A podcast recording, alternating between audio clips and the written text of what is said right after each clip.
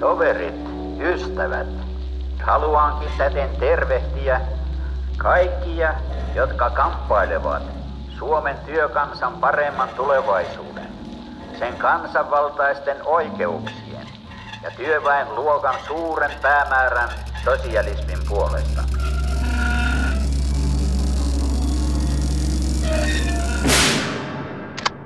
Rintamamiehet, suojeluskuntalaiset, olen iloinen saadessani jälleen tänään tervehtiä ase veljiänne vuodelta 18.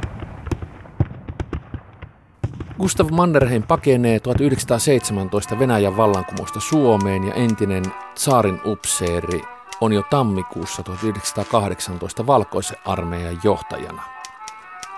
Minkä takia Mannerheim oli valkoisen armeijan johtajana eikä kukaan muu?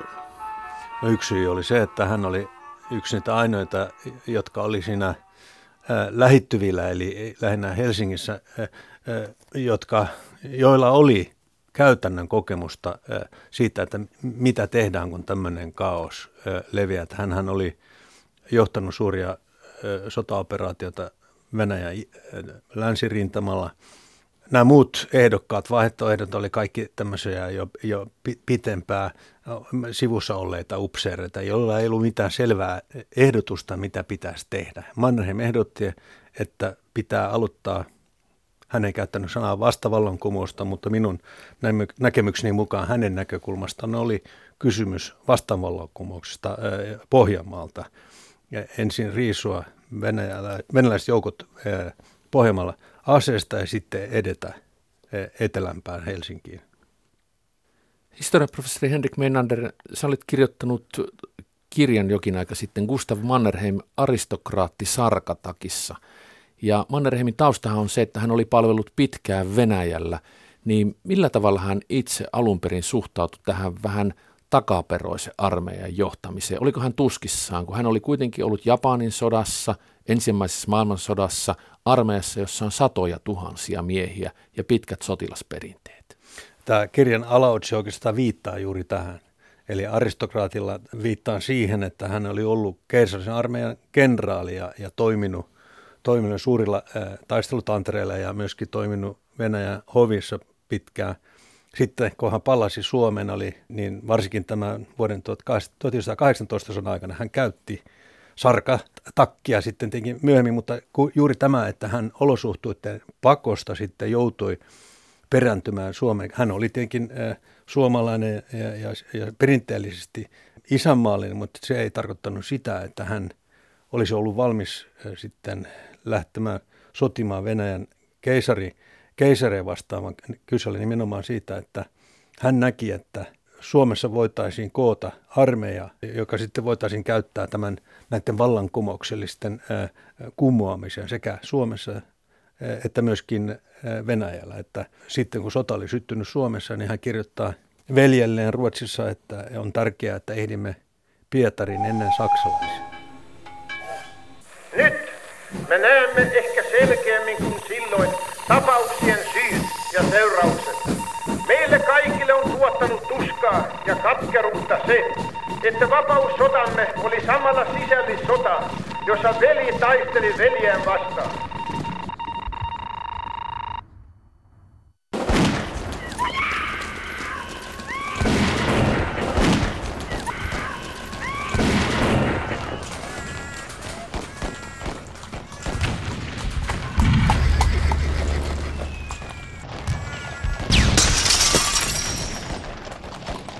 Saksalaisiin liittyy se, että kun Mannerheim oli tsaariarmeijan entinen kenraali ja monen mielestä Suomessa ulkopuolinen, niin erityisesti Saksassa sotilaskoulutuksensa saaneet jääkärit, jotka tulivat sitten valkoiseen armeijaan, karsastivat Mannerheimia, niin tästä on paljon kirjoitettu, mutta mistä se käytännössä näkyy tämä kitkainen suhde näiden jääkäreiden ja armeijaan johtaneen Mannerheimin välillä? No se oli tietenkin se johtui siitä, että Mannheim oli palvellut kolme vuosikymmentä Venäjän armeijassa. Ja hän oli ensimmäisen maailmansodan aikana, kun hän kävi Helsingissä kevättalvelle 1916, niin oli ehdottanut, että pitäisi saada aikaiseksi tämmöinen vapaaehtois pataljoona tai yksikkö, joka olisi, palvelisi Venäjän puolella saksalaisia vastaan. Ja hän oli syvästi järkyttynyt, että, että suomalaisia oli lähtenyt Saksan, Saksan tuota, riveihin ja kutsui heitä maanpettureiksi. Ja sitten sattui olemaan niin, että, että kunhan tätä valitti eh, eh, yhdelle maamiehelle, niin tämä maanmies Max Montaan sattui olemaan joku jääkäriliikkeen näitä eh, keulahahmoja, että kyllä jääkäriliikkeessä tiedettiin aika tarkkaan, mikä oli Mannheimin suhtautuminen tähän, tähän jääkäriliikkeeseen. Lisäksi oli tietenkin näin, että, että Mannerheim yksinkertaisesti ei uskonut ja ei myöskään toivonut, että Saksa voittaisi sodan. Se ei johtunut yksinomaan siitä, että hän oli, oli ikään kuin sotilaallisesta näkökulmasta venäläinen, vaan, vaan se johtui myös siitä, että nämä geopoliittiset realiteetit oli sellaisia, että se oli silloin 1918 jotenkin epätodennäköinen niin kuin ammattimiehen näkökulmasta, että, että Suomi todella voisi irtaantua Venäjän otteesta täysin.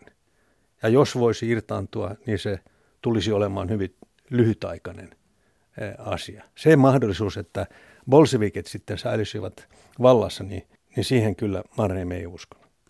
Sotakäyvä armeijan johtaja joutuu aina vaikeiden paikkojen eteen, niin mitkä olivat Mannerheimin tiukimmat paikat 1918 sisällissodassa? No, tiukin paikka oli, oli nimenomaan se, että sitten helmikuun lopussa ilmeni, että valkoisen puolen hallitus, eli, eli niin sanottu Vaasan senaatti, oli sopinut saksalaisten kanssa siitä, että saksalaiset sitten lähtisivät avustamaan Suomea. Eli se liittyisivät tähän sotaan Suomessa. Ja tämähän nimenomaan soti Mannerheimin tavoitteita vastaan, joiden tavoitteena oli nimenomaan kumota tämä vallankumouksellinen liike Venäjällä ja sitten jollain tavalla saada Venäjä mukaan sotaan Saksaa vastaan. Mannerheim sydämessään ja, ja varmaan myöskin sanoissaan oli edelleen hyvin kriittisesti ja kielteisesti suhtautunut Saksaan. Mutta sitten kun tuli ilmi, että tämä Svinhuvudin senaatti, eli hallitus, kuitenkin aikoi tehdä tämä, niin, niin hän sitten taipui tähän, mutta vaati, että saksalaiset olisivat sitten hänen alaisiaan tässä. Se oli täysin vaan, vaan tuota, periaatteellinen asia, koska hän, nämä saksalaiset ja, ja valkoiset, heidän yhteydenpito oli, oli, oli hyvin pientä ennen ihan sitä huhtikuun aikaa, ennen siis jäitten lähtöä. Se oli se kovin, kovin paikka, mutta on ilmeistä, että Mannerheim sitten kuitenkin ymmärsi, että jos hän siinä vaiheessa eroaa, niin hänellä ei ole mitään vaikutusvaltaa siihen, mitä tapahtuu Suomessa. Mutta sehän johtui sitten hyvin nopeasti siihen, että kun sitten punaisten, punaisten kapina vallankumous oli, oli kumottu, niin, niin Mannerheim joutui eroamaan. Eli, eli melkein heti sen jälkeen, kun, kun hänen järjestämänsä paraati oli, oli pidetty Helsingissä, niin, niin sukset meni ristin juuri siitä syystä, että saksalaiset eivät myöskään ollenkaan liit, luottaneet Mannerheim.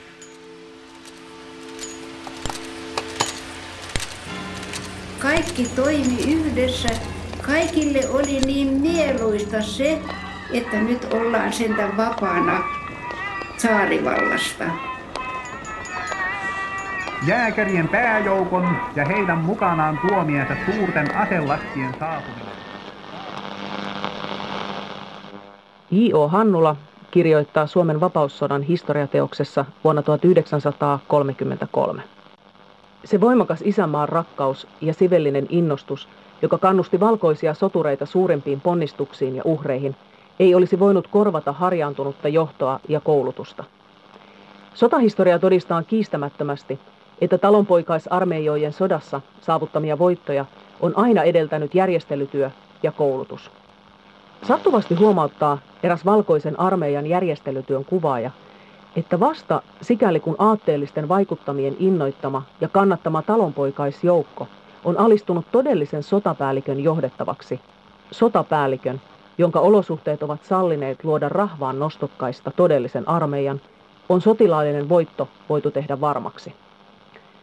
Valkoisen armeijan järjestäjänä ja vapaussodan ylipäällikkönä saattoi onnistua vain kaikkein suurimmat mitat täyttävä sotapäällikkö. Niin järjestäjänä kuin sotatoimien johtajanakin hänen oli hylättävä kaikki vanhat kaavat ja luotava uutta.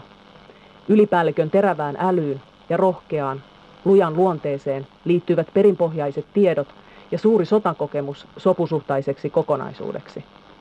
Hän tunsi myöskin Suomen kansan, sen voiman ja sen heikkoudet. Vain sellainen ylipäällikkö, jolla oli tällaiset edellytykset, saattoi luoda valkoisen armeijan.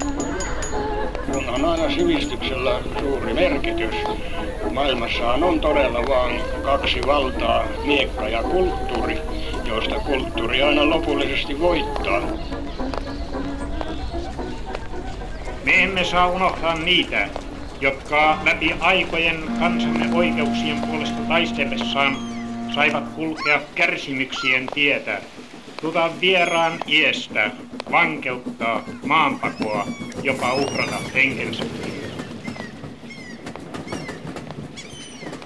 Historiaprofessori Henrik Meinander, sä olet kirjoittanut tämän kirjan aristokraatti Sarkatakissa, mutta aiemmassa elämässä olet ollut Mannerheim-museon johtajana monta vuotta, niin tiedätkö, kun Mannerheim aika kauniisti ohittaa punavankien kovan kohtelun sodan aikana ja erityisesti sen jälkeen näillä leireillä, jossa heitä kuoli useita tuhansia, niin tiedetäänkö Mannerheimin pohtineen kuitenkin ainakaan jälkikäteenkään tätä punavankikysymystä?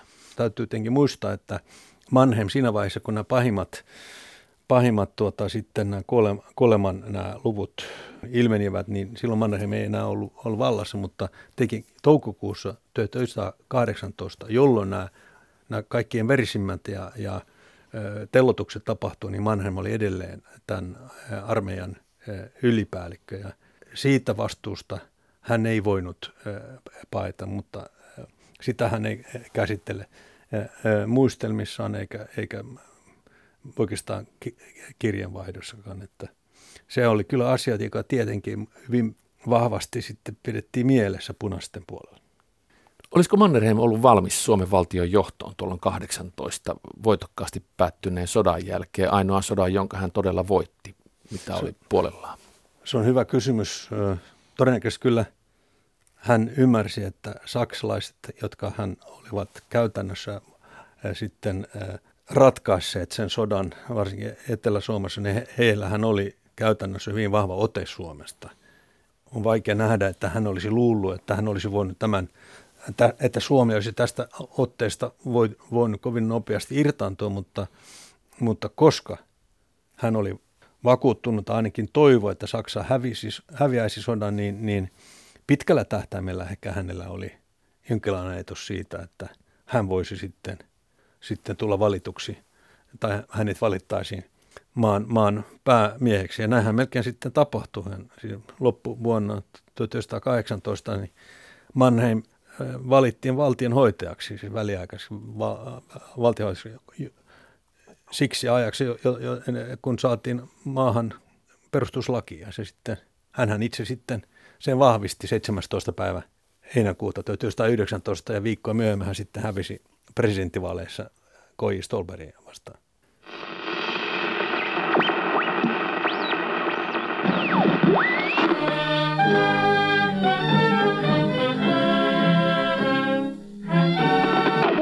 Muistan tuon synkän talven ajoilta, jolloin hurme punasi hangen.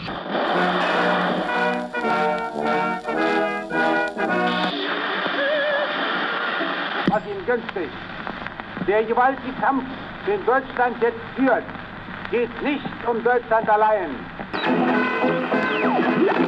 Что такое советская власть? В чем заключается сущность этой новой власти? Rintamamiehet, suojeluskuntalaiset,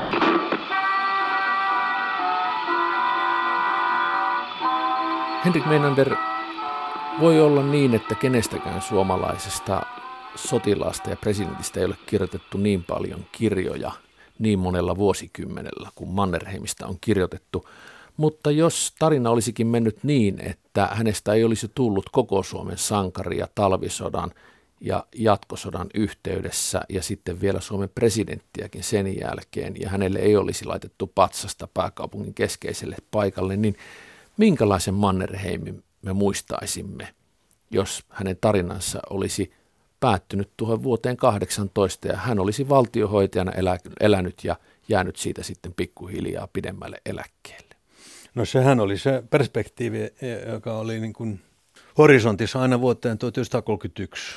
Eli, eli hänen, hänen tukijansa, oikeistolaiset ja aktivistit ja siinä vaiheessa myöskin jääkärit, jotka olivat sitten sen sovinnon hänen kanssa tehneet ainakin sillä tavalla pintapuolisesti, he pitivät häntä tämmöisen valkoisen Suomen tämmöisenä sankarina. Mutta muutoin hän, hän oli kiistanainen henkilö. Se ei ollut vain siis työväenpiirissä, vaan myöskin liberaalit, eli, eli nuorsuomalaiset, eli edistyspuolueen kannattajat ja maalaisliitossa suhtautuminen Mannheimen oli varauksellinen, koska esimerkiksi kesällä 1919 niin saatiin tietää, että hän oli neuvotellut valkoisten venäläisten kenraalien kanssa ilmoittamatta tästä hallitukselle. Tämä, tämä oli asia, joka syvästi järkytti maalaisliittolaisia. Ja, ja siitä lähtien tämä suhtautuminen niin sanottuun ryssänupseerin, eli Mannerheim oli, oli aika varauksellinen. Mutta sitten tapahtui äh, Mannerheim hyvin onnekas, voi sanoa, käänne Lapon liikkeen yhteydessä, jossa sitten saatiin aikaiseksi sellainen pakettiratkaisu, että jos Svinov tulee valituksi presidentiksi, niin hän lupaa, että Mannerheim saa sitten palata jonkinlaiseen eh, toimeen. Ei nyt armeijan johdossa siis komentajaksi, mutta kuitenkin tämmöiseen puolustusneuvostojen puheenjohtajaksi. Jos tämä ei olisi tapahtunut, se olisi ollut aivan mahdollista, niin Mannerheim jäänyt tämmöisen valkoisen Suomen tämmöiseksi eh, hahmoksi, eh, mutta hänestä ei olisi voinut missä nimessä muodostua tämmöiseksi kansalliseksi hahmoksi, eikä hänestä olisi mitään sitten suuria tämmöisiä patsaita sitten hänen kunniaksen sitten luotu, eikä meillä olisi Mannerheim tietäkään missään päin, päin Suomea. Että näin, näin olisi käynyt. Mutta näinhän on monen muunkin suurmiehen kohdalla, että, että jotkut asiat riippuu siitä, minkälaisia he itse ovat olleet tai miten he itse ovat toimineet, mutta nyt sitten tapahtuu hyvin paljon asioita sekä heidän elämässä ja varsinkin valtioiden elämässä, jotka ovat heistä täysin riippumattomia. Luokkataistelun linjalla. Jo varhain se omaksui myös tieteellisen sosialismin sisältämän proletaarisen kansainvälisyyden aatteen. Muistan tuon synkän talven ajoilta, jolloin rivit harvenivat kuin hongat hirveen tieltä. Venäjän vallankumousliikkeen nerokas johtaja Lenin seurasi suurella myötämielisyydellä Suomen työtä tekevien kamppailua. Jälkimaailma arvioikoon panoksemme ja punnitkoon sen arvon.